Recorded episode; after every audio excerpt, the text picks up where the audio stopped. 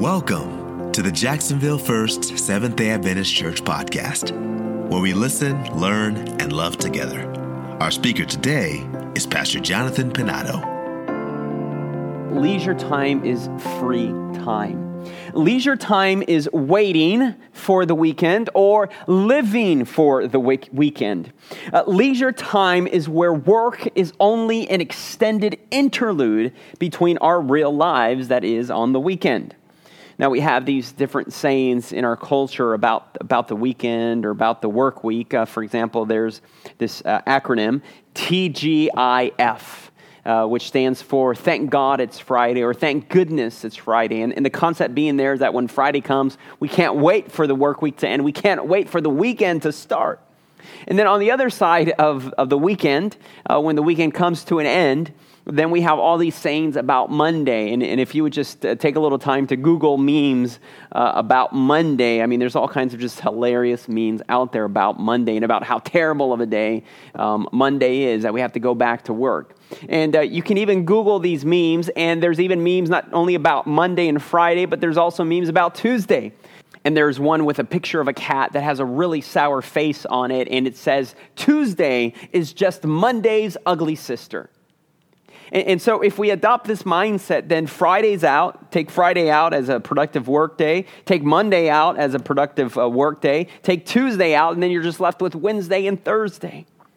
Again, leisure time is waiting, living for the weekend where work is only an extended interlude between our real lives. Leisure time can be considered a vacation, that is literally a vacating. Leisure time has become despotic in our age, enslaving us and exhausting us. How many of you can, can, can give witness at the fact that sometimes we're busier on the weekends? We have more things to do on the weekends than, than, than even on the week. Leisure time has become despotic in our age, demanding from us more than it gives. Leisure time can be unsatisfying. We return to the classroom, we return to the workplace weary and depressed because the time that we spent away wasn't sanctified time, rather, it was stolen time. It was time where we escaped for a short lived escapade. Leisure time is what Sabbath becomes when we no longer know how to sanctify time. Leisure is Sabbath bereft of the sacred. And so, my friends, let us not turn Sabbath time into leisure time. For Sabbath is sanctified time, and it adds richness and meaning and depth to all of time. Sabbath is like certain people that you, that you love to be in their company, right? People who, who bring light and they bring hope and positivity and, and, and energy into your life. They bring laughter and, and people whose company you look for and you come away filled, not depleted after spending time with them. Whereas there's other people, and I think we all know who those people are people who are draining, emotionally draining people who are negative, who are critical, who are complaining. There's always some drama. It seems that these people have a little storm cloud that follows them wherever they go. And if you're not careful and, and they approach you, that, that storm cloud that's raining on them can start raining on you too, right? And when we see those people, we don't answer the phone. We try to avoid them at all possible costs.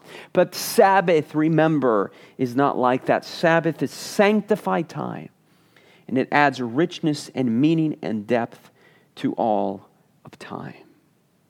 And so, again, my friends, let us not turn Sabbath time into leisure time. And so, changing gears here a bit now, let's come back to the main focus of today's presentation, which has to do with the concept of time in the Greek language and how our understanding of time can lend itself to sacredness or to secularity.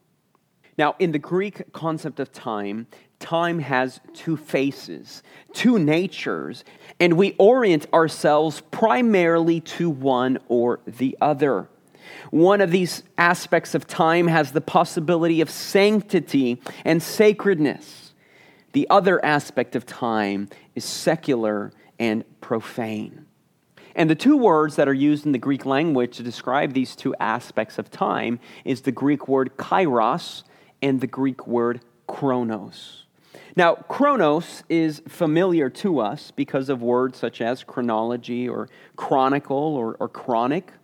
In the Greek mind, chronos is the time of the clock and the calendar. Chronos is measured passing time. Chronos time is time as a gauntlet, time as a forced march. The word chronos derives itself from one of the Greek gods whose name was Chronos. For the Romans, he was known as Saturn, and we've named one of the planets in our solar system after this god, the god of time. In art, the god Chronos is depicted as a glutton as a cannibal who gorged himself on others, Chronos is gaunt and ravenous. He is wild eyed with hunger. He's always consuming, never consumed. And I just find it fascinating how that's how we depicted uh, this God in our art to try to describe what time does to us. Chronos, my friends, is the God of this age. Chronos is the God of the driven. Chronos is the God of those who are running to and fro, as Daniel chapter 12 and verse 4 says. Chronos is the God of those who have no rest in Revelation 13. Chronos is the God of those who have no pause. Chronos is the God of those who are always having deadlines, that they're living in this 24 7 world of, of always being busy and having schedules and having appointments and going here and going there. Whereas Sabbath is an affront to this God because Sabbath is a pause. If you remember, Sabbath is a pause, Sabbath is a rest. Chronos always betrays us. Chronos devours the beauty that it creates. A friend of ours was telling us about her father. Her father was a little bit uh, older in, in age, and he was probably in his 70s, nearing his 80s. And and she was sharing with us about how one day her, her father told her that one day he stood in the mirror and he looked at the reflection in, in the mirror and he said, Who is this old man staring back at me? You know, the, the idea is, is that we only grow old on the outside, but on the inside, we're still youthful. We're still that person that we were in our 20s and our 30s. Sure, with a little bit more maturity and with a little bit more experience, but in our mind, our mind stays young, but Chronos does not stop, it continues. And so when we get to that age and we look at ourselves in the mirror and we say, Who is this old person staring back at me? Chronos leaves us like the man in Ecclesiastes, where everything is meaningless and, and there's only vanity and vexation of spirit, and we're never satisfied and we're grasping after the wind. And no matter how much we accomplish, no matter how much we gain, no matter how much we earn, no matter how much we do, we are constantly seeking purpose and finding none, only emptiness. And it's at this moment of all moments where Chronos not only betrays us, but it betrays itself as well, and then stirs in us a longing for something else, for something more. That, my friends, is Chronos time. However, the other word that uh, the Greeks used for time is the Greek word kairos. Kairos time is time as a gift. It is time as an opportunity, time as a season of life. And if we can orient ourselves toward this way of thinking and perceiving, uh, instead of thinking about time as passing time and, and measure time and asking ourselves, well, what time is it? Oh, it's, it's four o'clock already. Oh, it's five o'clock already. It's six o'clock already. Instead of thinking with this concept of chronos time, perhaps we can orient ourselves towards kairos time. In other words, thinking of life as seasons of life. Okay, I was in this season of life. Now I'm in this other season of life. Kairos time is purposeful time. In Kairos time, you ask not what time is it, but rather what is this time for? Kairos in this way becomes the servant of holy purpose. Now, both these words, kairos and chronos, are used in the Bible. And it's not that chronos time is necessarily bad. We need chronos time. We need to know what, what time it is, and, and we need to have schedules, and we need to be on time. But we also need kairos time, and we need to orient our lives around kairos time. Now, notice how the Bible speaks and uses the concept of kairos time. And we're going to look at various passages in the Bible in the New Testament and in the Old Testament. The first passage is Mark chapter 1 and verse 15. This is where Jesus has just been baptized and he's about to begin his ministry. He's already gone through the, the 40 days of temptation in the wilderness and come out victorious. And as he begins his ministry, Jesus utters these words The time is fulfilled and the kingdom of God is at hand. Repent and believe in the gospel. And so the word that Mark uses here to say the time is fulfilled is the word kairos. In other words, the, the idea here that Jesus is saying is that we've entered into a new season, a season where the Messiah has come, and a season where the kingdom of God is at hand, a season that requires of us the purpose of this season is to repent and to believe in the gospel and the good news. It is this is the season now that has come to be fulfilled. And so then when I think about today and I think about how the prophecies of Scripture have been fulfilled and, and where we are in the scope of time, the Bible indicating that we are living at the end of time, that is the season of life that we find ourselves in, a season of the end, then we start asking ourselves now if, if when Jesus came the first time was a season of the coming of the Messiah, where are we now? In what specific season do we find ourselves for? And what is this end time season? Season of life for. It is a season of waiting for Jesus to come. It is a season of patience and perseverance in our faith. So I heard someone say the other day that becoming a Christian is easy. Persevering in your Christianity is something else. We are in a season of waiting, in a season that requires patience, in a season that requires perseverance. We are in a season of expectation and of anticipation. We are in a season of preparation for Jesus to come again a second time. And the question for us is will we be ready? Notice this other passage in Luke chapter 19 and verse 44. Here, Jesus. Uh, on the Mount of Olives overlooking the city of Jerusalem. And Jesus tells the city of Jerusalem, For you did not recognize the time of your visitation. And again, the word that Luke uses here, to, to, as, and that's translated into English as time, is kairos time again. In other words, Jesus is again saying, You didn't recognize what season of life you were in. Perhaps you were so busy counting Chronos time that you forgot about Kairos time, that God, I came in the flesh. That God came in the flesh, as John chapter 1 says. He came into his own, but his own received him not. It was the time, it was the season of God visiting his people but they didn't recognize it.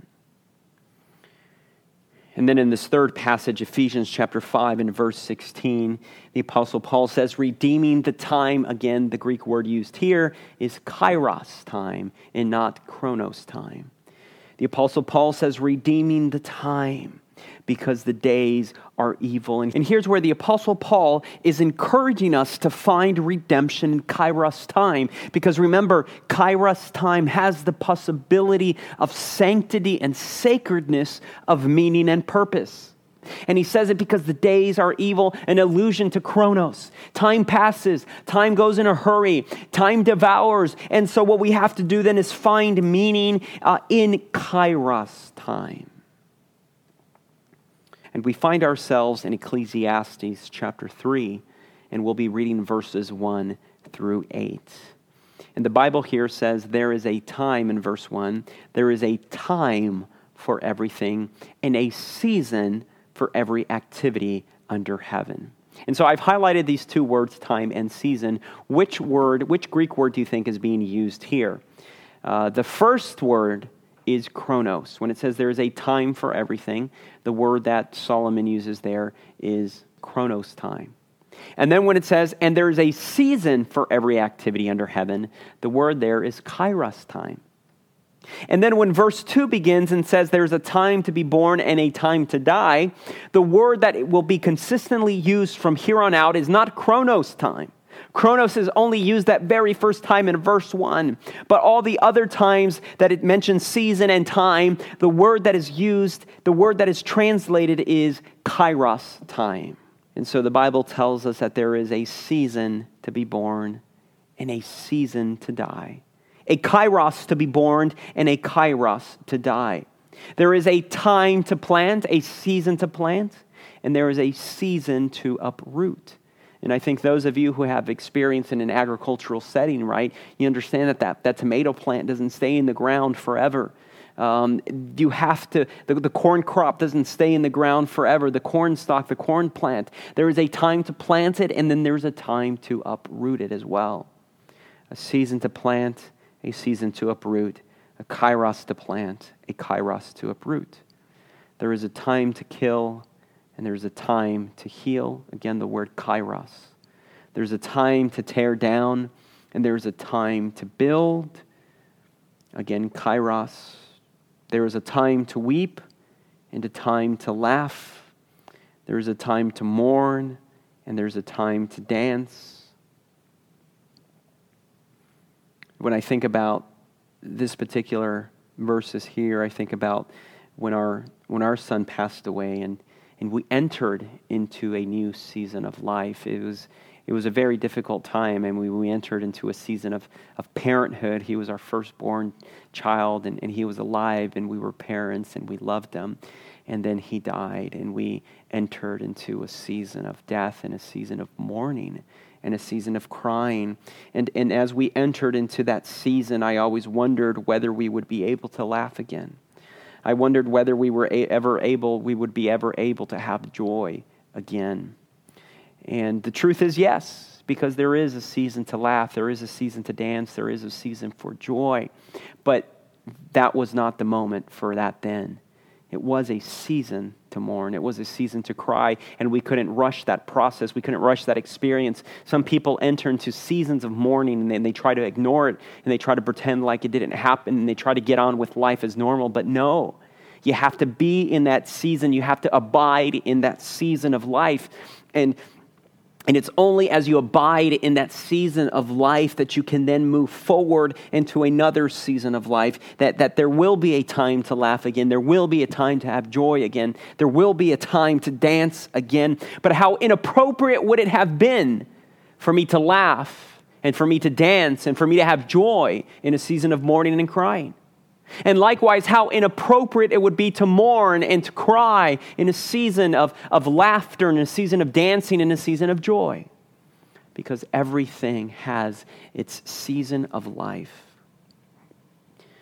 There is a season of life to search and a time to give up. I think about that, huh? There's a time to search, but then there's also a time to give up, knowing when to quit, knowing when to stop, knowing when to end. There's a time to embrace and a time to refrain from embracing. There's a time to gain and there's a time to lose. And I think about this in terms of finances, right? There's seasons in, in our life where God has blessed us and there's abundance. And then there's seasons in our life where perhaps it's, it's, a, it's a season of loss, I think about right now, and what the economy is doing, and, and what the market is doing, and what our investments are doing, and, and, and our, in our retirement, and, and these kinds of things. Or sometimes there's an emergency, sometimes there's a, a there's a disaster, um, and, and it takes a hit to our bank account. We have to pull money out of savings. But there's a season for every, every aspect of our lives. I think about the seven years of plenty uh, in the experience of Joseph in the Old Testament. And then there were seven years of, of want and of famine because there's a season for everything in life. There's a kairos time. And if we can orient our lives around kairos thinking, there's a time to keep and there's a time to throw away, time to let go. There's a time to tear and a time to mend. There's a time to speak and there's a time to keep silent. There's a time to love, a season for love and there's a season for hate, and there's a time for war, a season for war, and there's a season, a time, a kairos for peace. And, and, what seems to me so unbelievable then is that in verse 11, if you just jump down a few verses down to verse 11, it says, And God has made everything beautiful in his time or in its time. And, and, and the idea here is that, and again, the word that is used there for time is kairos. The idea there is the ability to find beauty in the season of life that God is calling us of finding the good, finding the purpose in every season of life. And this is an, also an echo to Romans chapter 8, verse 28, where the Apostle Paul says that God works all things together for good to them who love him and to them who are called according to his purpose. And this has to be an intentional perspective of our mind, finding good and finding purpose in every season of life and finding beauty in every season of life. And the challenge for us is that we live both in Chronos time and Kairos time simultaneously. But it's important that we do not allow ourselves to be consumed by Chronos time. That is, by the rush and the hurry that is Chronos time, or, or to be consumed with, with how Chronos time is devouring the beauty and the energy that it has created. Sometimes I tend to be overconsumed with Chronos time, and when it comes to my age, and I'm thinking about how you know, what happened to the days of my youth. And I know some of you are going to say, oh, Pastor, get over it, right? You're still a spring chicken. But I think about, you know, the fact that I'm, I'm, I'm almost 40, I'm pushing 40, I'm balding, my hair is falling out. I, what, what happened to that youth? Who is that old man staring back at me in the mirror? I mean, I, I still remember myself in the vigor of youth when, when you're in your 20s and, and, and everything is just going wonderful and you have energy and you have strength and, and, and confidence in these kinds of things. But then I have to remind myself don't allow yourself to be consumed by Chronos time but rather think of your life not as a forced march, but think of your life as seasons. There was a season of childhood, and then there was a season of adolescence. And then I moved into a season of being a young adult. And then there was a season of college life. And there was a season of being single. And then I entered into a season of being married. And then I entered into a season of working as a pastor and then working at this church. And in the future, there will be other seasons, other churches will, where I'll work at. And there will be other cities where I'll live in. And, and, and if you can think about every season of life that you move into. And then we moved into the season of, of being a father and of parenting. And, and then you think about, well, how long will this season of parenting last and, and of caring and really nurturing for our children because it is only so much. Then they grow and then they move on. And then some of you have actually entered into other seasons of life, the empty nest season of life, where your children have moved on and now you're trying to find meaning and purpose uh, with an empty home. And, and some of you are even in the season of life where you no longer are working, but you've entered into a season of retirement and again trying to find purpose and meaning in retirement and, and where your routines have now changed. And, and we have seasons of health, and then we have seasons in life of illness. We have seasons in our life of youthful strength, and then we have seasons of, of life where we are aged and we are tired. And there's seasons of life of death and bereavement. And right now, the entire world has been ushered into a particular season of life that is a season of pandemic which is new to us. None of us have ever experienced, I don't think that any of us alive have experienced a type of pandemic like this. But yet, seasons of pandemic, seasons of famine, seasons of drought have existed all throughout history. And we have now been pushed into the season of life, ushered into the season of life. And we have to ask ourselves the years 2020, God, what is, where is the meaning in this pandemic? And how can we find our purpose in the midst of this pandemic? Kairos time asks this year, this day, this hour, this moment. Each is ripe for something to play, to work, to sleep, to love, to worship, to listen, to learn, to grow, to build, to help, to save, to let go, and, and, and for action and for acting. When we orientate our lives within kairos thinking, Each moment unfolds transcendence. That is, each moment unfolds something that is beyond itself, something beyond the normal, the everyday, the physical level. Each moment unfolds something greater and beyond itself. And when we come back to Ecclesiastes chapter 3 and verse 11, not only does he say he has made all things beautiful in his time, in its time, in its season, in its kairos, but then he also says, and he has placed eternity into our hearts. And here is now a third concept of time that is being introduced. We talked about chronos time. We talked about kairos time. And here is a third aspect of time that is eternity. In the Greek, it's the word aeon, where we get the word eon from. And the Bible is telling us that He has placed eternity in our hearts. In other words, another measure of time that is a, a measure of time without end, that God has placed eternity in our hearts. In other words, He has placed a longing for something more something beyond ourselves, something that is transcendent, something that is beyond the here and the now. And that is also another one of our challenges because oftentimes we only are think about the present, we're consumed with the present. We are prisoners of the moment, oblivious to what happened yesterday, clueless of what will come tomorrow. But we have to learn to live, to begin to orientate our lives beyond the present and into seasons, into kairos time. What has taken place before? How has God been working in my life in the past? What plans does God have for us in the future? And so you may be wondering what does all this have to do with the Sabbath? Well, Sabbath becomes a day where we learn to live in eternity because Sabbath becomes a pause from Chronos time. During Sabbath time, we learn how to sanctify time. That is, how to find meaning and purpose in time, how to stop the rush of the rat race. Sabbath is a day when present time, that is Chronos and Kairos, where they come together and they meet and they touch eternity. Sabbath is an opportunity to train ourselves to pay attention to how God is afoot in the mystery of each moment. And when we do so, an odd thing can happen. Purpose, even unsought, can take shape out of the smallest, simplest things in life throughout the book of Ecclesiastes, we find this concept where, where time becomes a gift of God, where the gift of God is to experience the sacred amidst the commonplace. And, and, and you'll see this um, spelled out with this particular formula where Solomon will says, I have seen that there is nothing better than. And then he'll enter into what is that joy, what is that gift that God has given us. He says, I have learned that there's nothing better than for us to be happy than for us to do good all the days of our life.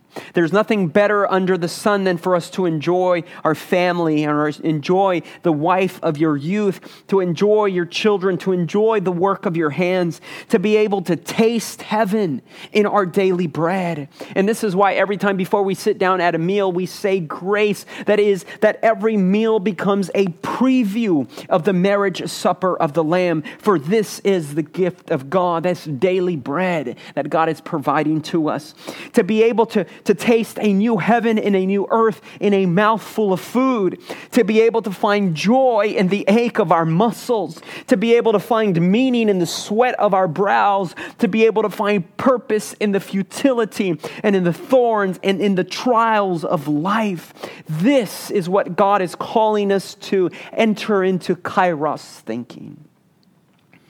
And if we go back to last week's presentation, this also is what we call a Sabbath heart.